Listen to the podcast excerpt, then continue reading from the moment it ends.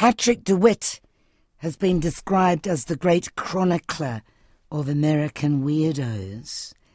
His first novel drew on his experiences as a bartender, Ablutions it was called. The Sisters Brothers was an idiosyncratic take on the cowboy story. Undermajordomo was a gothic fairy tale for grown ups, French Exit, which you may have seen the movie of with Michelle Pfeiffer, was a sweet story of a makeshift family in Paris, and The Sisters Brothers is also a movie, I think. Pleasingly bonkers is one phrase applied to DeWitt's writing, funny and sad. And now comes this latest story, a quieter tale about a chap called Bob Comet, the librarianist. I asked Patrick DeWitt to tell me about Bob. He's uh, early. He's in his early seventies. He's a retired librarian.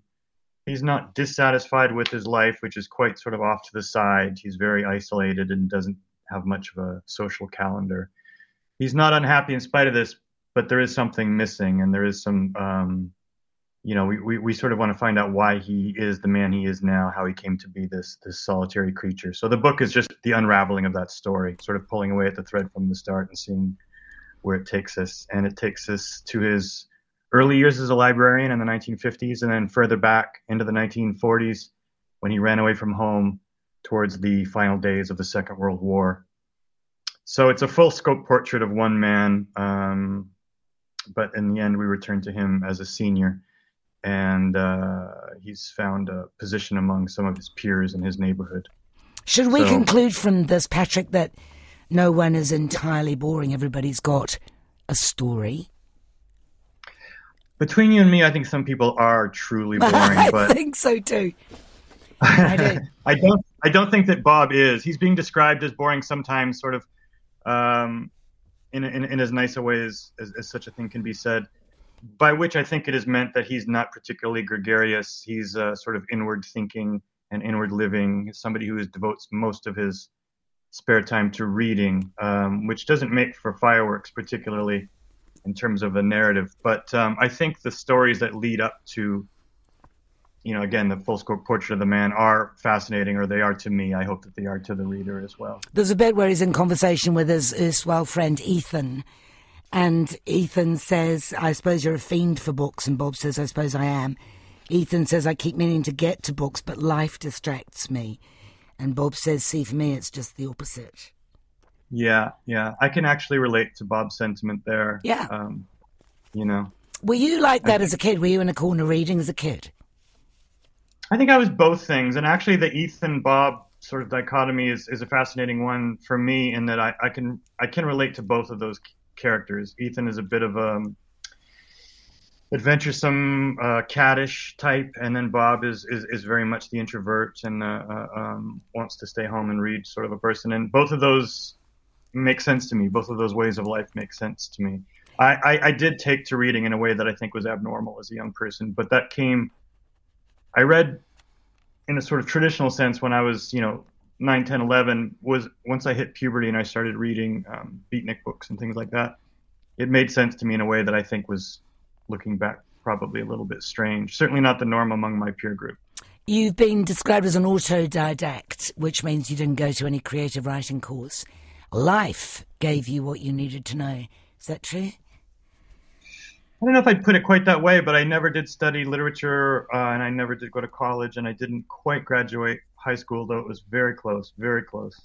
I knew what I wanted to do from the age of 16 or so, which was to write. And I, I, I, did think at the time that all you had to do to write was to read a lot and to go out and have adventures. So I, I did that, which is sort of almost cute in, in its uh, old fashionedness, but it's also a little bit sad. I was completely unaware of, you know, MFA programs and things like that. I probably would have enjoyed them, but it didn't occur to me. Talking about cues, among the literary influences you cite um, was Ivy Compton Burnett, who wrote novels yeah. about, you know, late Victorian, Edwardian, upper class English people. Um, is that true? I love Ivy Compton Burnett. I think. Oh yeah, one of my great loves is, um, you know, dialogue. uh, pithy, witty, weird dialogue, and she's the queen. I mean, her books consist almost completely of uncredited dialogue, of five people speaking, but none of the voices, or very few of the voices, are credited, and you have to sort of figure it out. So it's slow going on the one hand, but if you give yourself to the experience of reading Ivy Compton Burnett, uh, I think she's just wonderful. Yeah, I've and, never and, read her. I must try her. Do you know? This is my Yeah. new favourite thing, apart from the librarianist, of course, about a podcast called Backlisted. Okay, I'm not familiar. It's great. It's a couple of English bookish chaps talking about, and with guests, talking about old books or books that aren't famous by famous writers. And, and they introduce you to all sort me to all sorts of writers. I think, oh my goodness, I must go and read that. And I'm sure that they will have devoted an episode to Ivy Compton Burnett because she's right up their street, I reckon.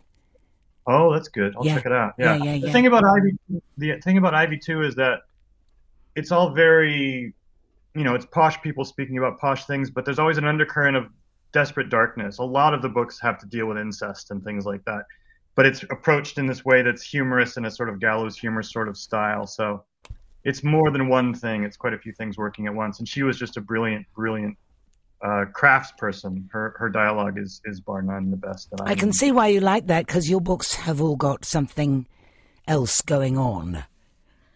Yeah, yeah. I seem to gravitate towards that as a reader, and it's only natural that that would seep into the work as well. When you said you were a kind of a mix of the adventurous caddish type and the bookish introvert, did you get your adventurous caddish bit out of the way when you were, you know, being about bartender and writing ablutions, which, as far as I can understand, is sort of auto fiction about being drunk? Yeah, be a gluttonous behavior. Yeah, I think I did get it out of my system so much as one can. Um, my life is pretty quiet these days, but there's always room for some adventure, right? I mean, you've got to make make some space for that. So, what's, to the concept. What's your to the concept. what is your you know. chosen adventure? Well, nowadays it's traveling around and, and, and meeting a million people. After three and a half years sitting in my room alone working on this new book, it's really nice to get out and mingle. Ah.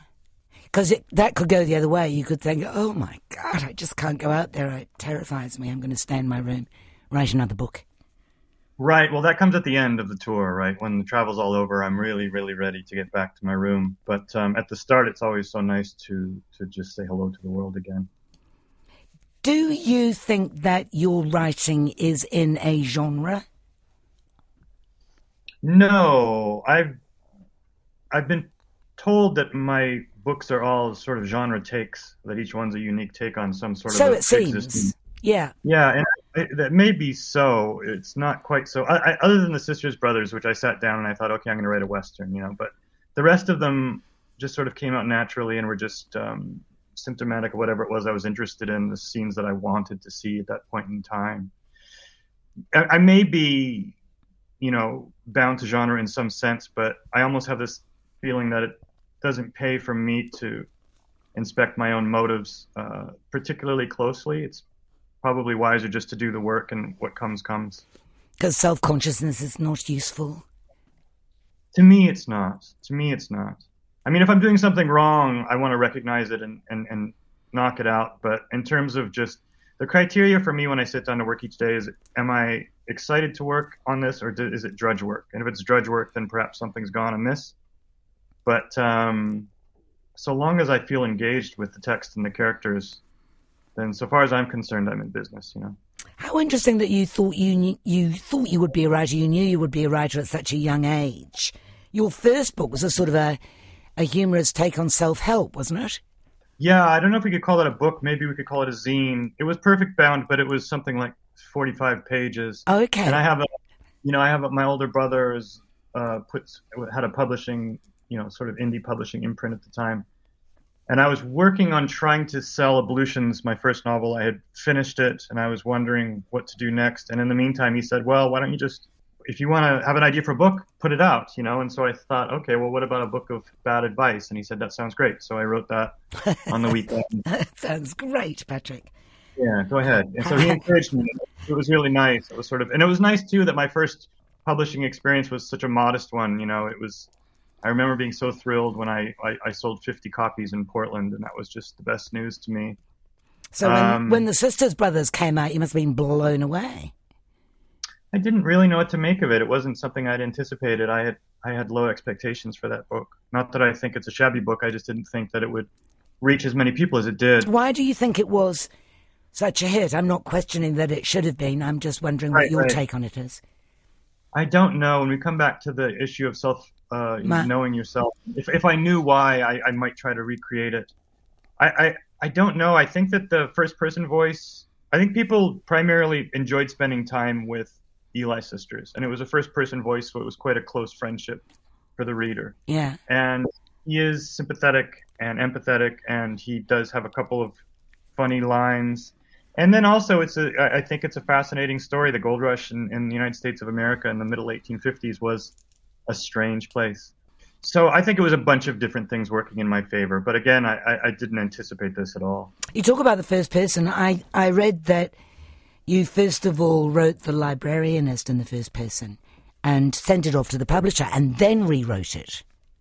Yeah, yeah. It just it's it's something never there was always a thing that was bothering me and I couldn't really figure out what it was and then one day I realized that Bob Comet being as retiring a man as he is would never say this much. He would never share this much. So I, I thought I should change it. I, I didn't necessarily want to because the book was more or less done. I think we had copy edits left to do but it had been accepted by the publishers and everybody was pleased. And then I asked the editors, you know, what would you say to my going back in and changing it? And they wished me well, but um, and then I, you know, of course, I said the caveat was if I do it and it's worse, then we'll put it back to the way it was. You know, I'll save the draft in first person to the side. But I do think it's a stronger book for being in third person. It makes more sense to me emotionally that it would be a sort of omniscient narrator rather than Bob speaking so much.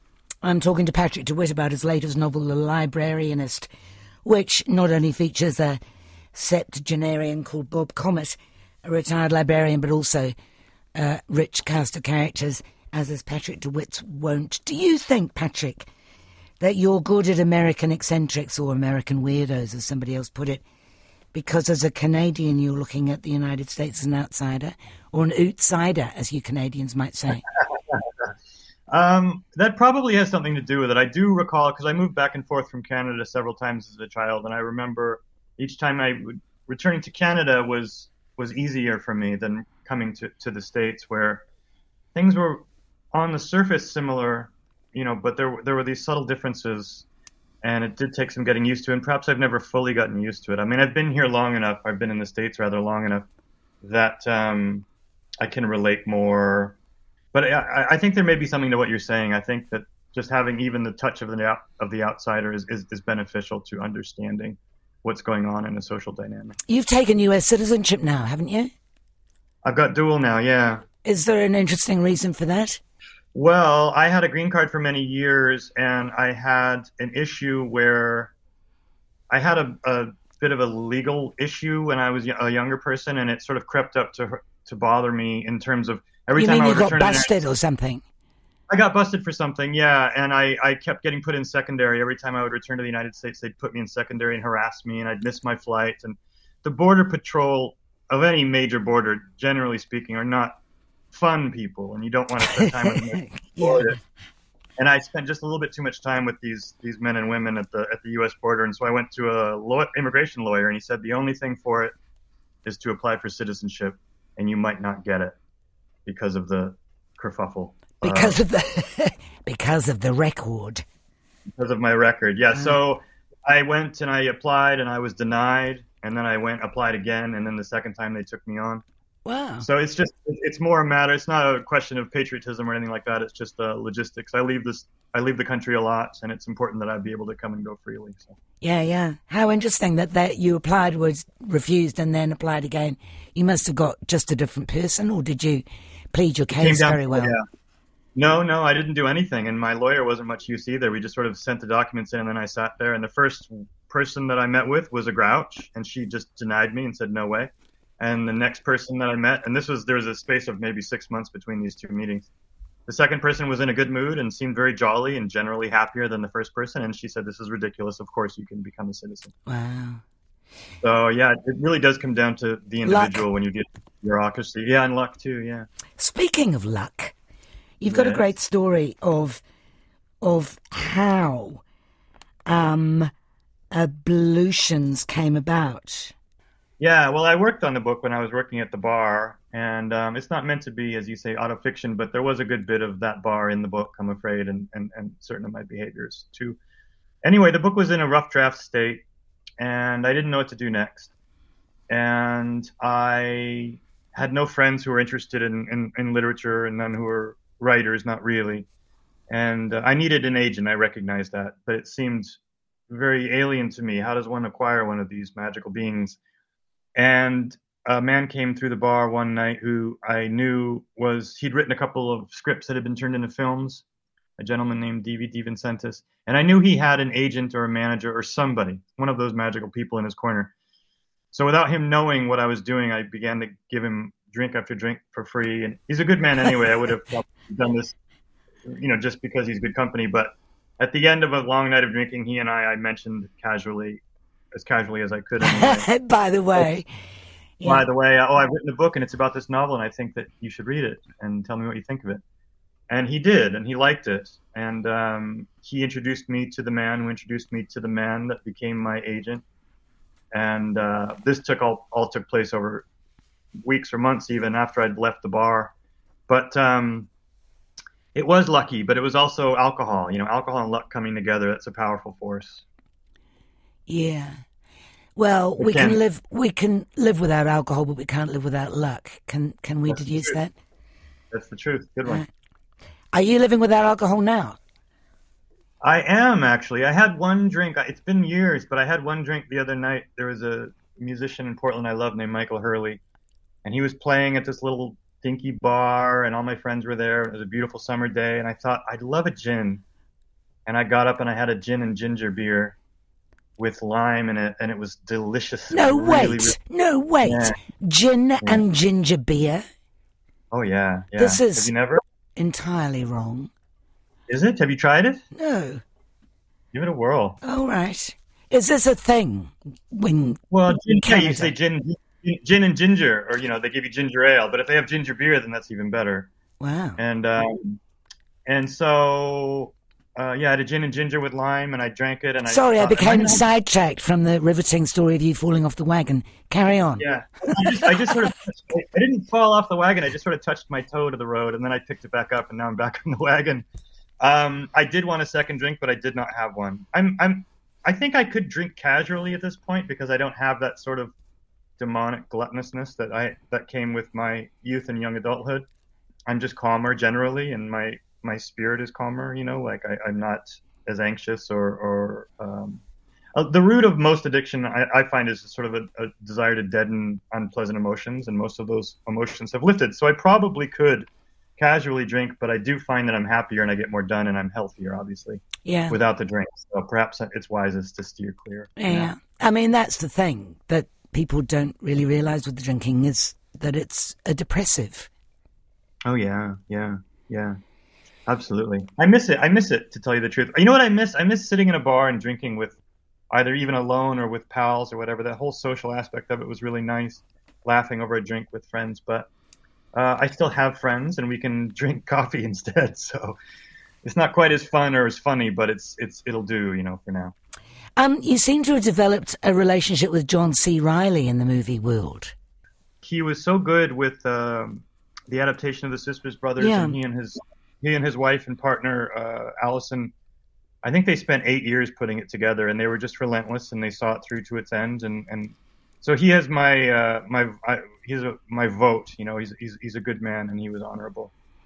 How interesting that they were so devoted to it to bring the book to movie. Yeah, I think you know John read it in rough draft through um, director friend mutual acquaintance uh, Azazel Jacobs, and me and Aza and John had worked together on a film called Terri. So Aza read Sisters Brothers in Rough Draft, and he said you should give it to John because he might be interested in the character of Eli, and that's what it was. He read that character, he read the book, and he, he acknowledged, you know, to himself that the, the, the character of Eli was one that he wanted to play and that he could relate to um, Eli's sentiments and and, and feelings. So, Yeah. So that's what it was. It was rooted in something personal, I think, for him. I mean, John C. I don't know whether I've ever seen John C. Reilly play a bad guy. He's got such a benign countenance. Yeah, yeah, but he's he's you know like all of us, he's quite a few different things. I think it, it, you know he he's so funny and so good at being funny and strange that he tends to be offered those sorts of jobs. But I think he his talents are are, are um, more complex than, than than just the one thing. You know? Um, you spend a lot of time in second-hand bookshops. Do I have that right? That's true. I just went to one today, Bison Books in Winnipeg. What did you buy? I got a William Trevor book called uh, The Love Department, and I got a Muriel Spark book called Public Image. But Wow. these, neither of these books is particularly hard to find, but they're old hardcover editions that Yeah. were quite cheap. That's what I'm looking for these days. You would love Backlisted. You have to listen to Backlisted. Okay. All right. Make- Um, are you? I, this is a boring question, but are you working working on your next book already, or what? I am. I have a. I, I worked once I finished The Librarianist. I I picked up um, just working on a TV show for no money. I haven't really showed it to any producers or anything like that. Oh, it's like And off your own bat. Nobody commissioned you to do one. Nope. No. What's that about? Because I want. It's about a, a crime spree, is the shortest possible way to put it, but it's also about a mentor relationship between an older criminal and a young up and coming criminal uh, that goes poorly. And it's about island life. It's these two criminals sort of abscond from the U.S. after uh, something hap- happens that behooves them to leave the country, and they go to one of the southernmost islands on the west coast of Canada and they're meant to be hiding out, but they recognize almost at once that the cri- criminal potential of the island is, is too good to be true. So they embark on a crime, they embark on a crime spree. so Um, is it dark or funny or both? all those things? Right. It's it's it's in keeping with I would say of all the books probably most like the Sisters Brothers, in that there is graphic violence, but that the violence is meant to be somewhat chilling, but also sort of humorous in some sickening way. You know, there's a strike on here for the Writers Guild, of which I'm Ah. a member. So I put that on hold, and now I am writing a book, uh, a novel about um, a draft dodger, somebody who in the 60s gets his draft notice for the Vietnam War and decides to leave the country. But the book is a story of him attempting to leave a country he doesn't want to leave, and what's the cost of um, abandoning one's country, and at what point must you do it, and how much can you take before you leave? Kind of a question. So the two things once the once the um, strike is lifted, we'll see what what happens with the TV show. I've got quite a few, I think five or six episodes done of that hour long episodes. So there's a good bit ready to share when it comes time to share with whomever cares to. You are remarkably forthcoming. I mean, most writers say, "Oh, I am writing another novel," but I just I don't want to talk about it right now. Thank you. It's too soon. Yeah, I mean, I've I have spoken of things that wound up not working, and then I abandoned them, and then the question is, what happened to that book? Yeah, what happened? But the, you know, I don't know. I think it's I like I prefer when authors are are, are forthcoming, and I don't see the I don't believe in the jinx or any of those sorts of things. There's um a book or a movie rather called The Triangle of Sadness that Ah, came out yes. which I liked so much. And there was an interview with that director whose name I can't remember, but I think he's finished, brilliant man. And he gave the whole plot away, including the ending, in an interview. And the interviewer was sort of encouraging him to stop. And he said, It just doesn't matter. Even if you know going in, it's not going to be the way you imagined it in your mind. And he had confidence in his work to surprise, even if he gave the plot away, which I, I don't necessarily want to go that far with my own discussions, but I did admire him for. For not being precious about it. you No, know? I think that's quite right. If if a work cannot withstand a spoiler, then it's not worth much. I reckon. I think you're right. I think that's the truth. Excellent to talk to you, Patrick. Uh, excellent to be talked to. Thank you so much for having me. That's Patrick DeWitt. We were talking about his latest book, The Librarianist. Yes, gin, ginger, and lime is apparently called a gin mule. Just for your information.